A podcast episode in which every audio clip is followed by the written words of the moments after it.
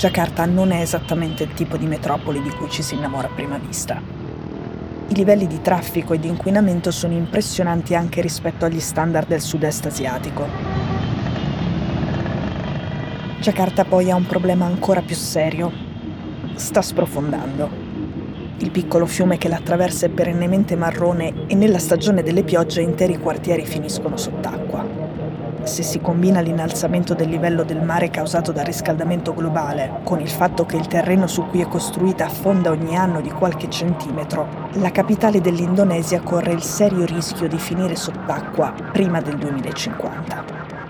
Per questo gli indonesiani adesso vogliono cambiare capitale e costruirne una da zero. Sono Cecilia Sala e questo è Stories.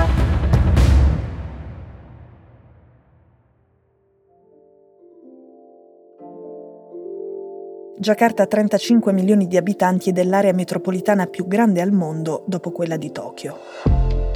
Il presidente indonesiano che si chiama Yoko Widodo vuole creare la nuova capitale 1400 km a nord-est, nel Borneo, un posto dove al momento c'è solo la foresta. Il progetto per la costruzione di Nusantara, che in indonesiano significa arcipelago, è stato approvato a gennaio dal Parlamento. Le fondamenta simboliche della nuova capitale sono state posate il mese scorso in una cerimonia ufficiale. Il presidente Widodo, che gli indonesiani chiamano con il soprannome Yokowi, durante la cerimonia ha anche dormito in tenda tra gli alberi che dovranno essere abbattuti per fare posto, appunto, a Nusantara. Poi ha commentato su Instagram dicendo che la mattina si è svegliato e la temperatura era fresca e l'aria molto pulita. Ecco, queste sono due tra le cose che mancano di più a Giacarta. La futura Nusantara, così come è stata presentata agli indonesiani e agli investitori, dovrà essere una smart city nella foresta, in un'area non sismica come altre zone dell'Indonesia e al riparo da altri possibili disastri naturali. La zona dove dovrebbe sorgere al momento è un misto di coltivazioni di olio di palma e di alberi che vengono piantati e poi tagliati per farci il legname. L'idea è quella di preservare ampie zone di verde e integrarle in una città futuristica a emissioni zero. Una città tutta basata sul trasporto pubblico senza auto e sulle energie rinnovabili. I lavori cominciano entro due anni ma poi potrebbero volerci due decenni per completare il tutto. Sul progetto c'è l'entusiasmo di una parte della popolazione, ma nonostante l'approvazione del Parlamento ci sono anche moltissime obiezioni. Innanzitutto per il costo. Al momento le previsioni dicono che serviranno 30 miliardi di euro, ma in un paese di 260 milioni di abitanti dove non mancano la corruzione e l'inefficienza nel sistema pubblico. E il timore è che, come è successo già molte volte in passato, alla fine le cifre saranno più alte. In ogni caso già adesso trovare tutti quei soldi è un problema. La banca giapponese doveva finanziare il grosso dei lavori ma si è appena tirata indietro.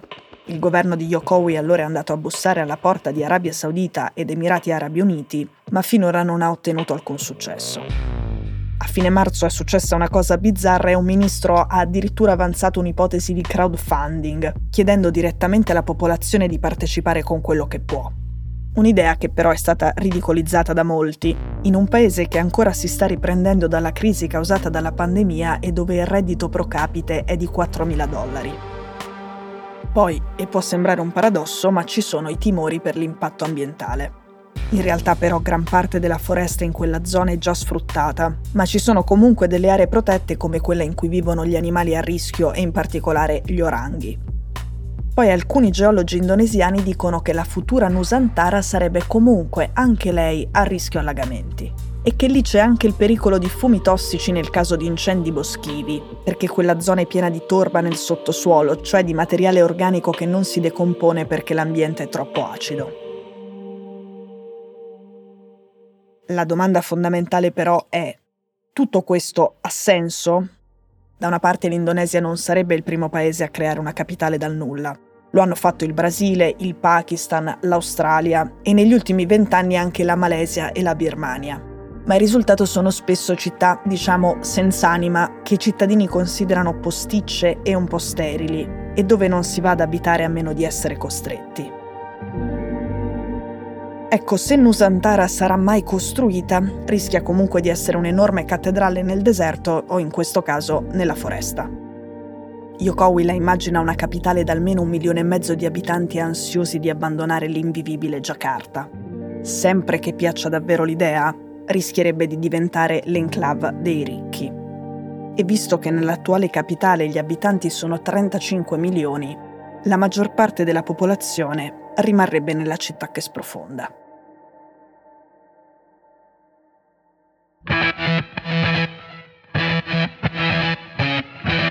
Stories è un podcast di Cecilia Sala prodotto da Cora Media. La cura editoriale è di Francesca Milano. L'advisor è Pablo Trincia. La producer è Monica De Benedictis. La post-produzione e il sound design sono di Daniele Marinello. La sigla e la supervisione del suono e della musica sono di Luca Micheli.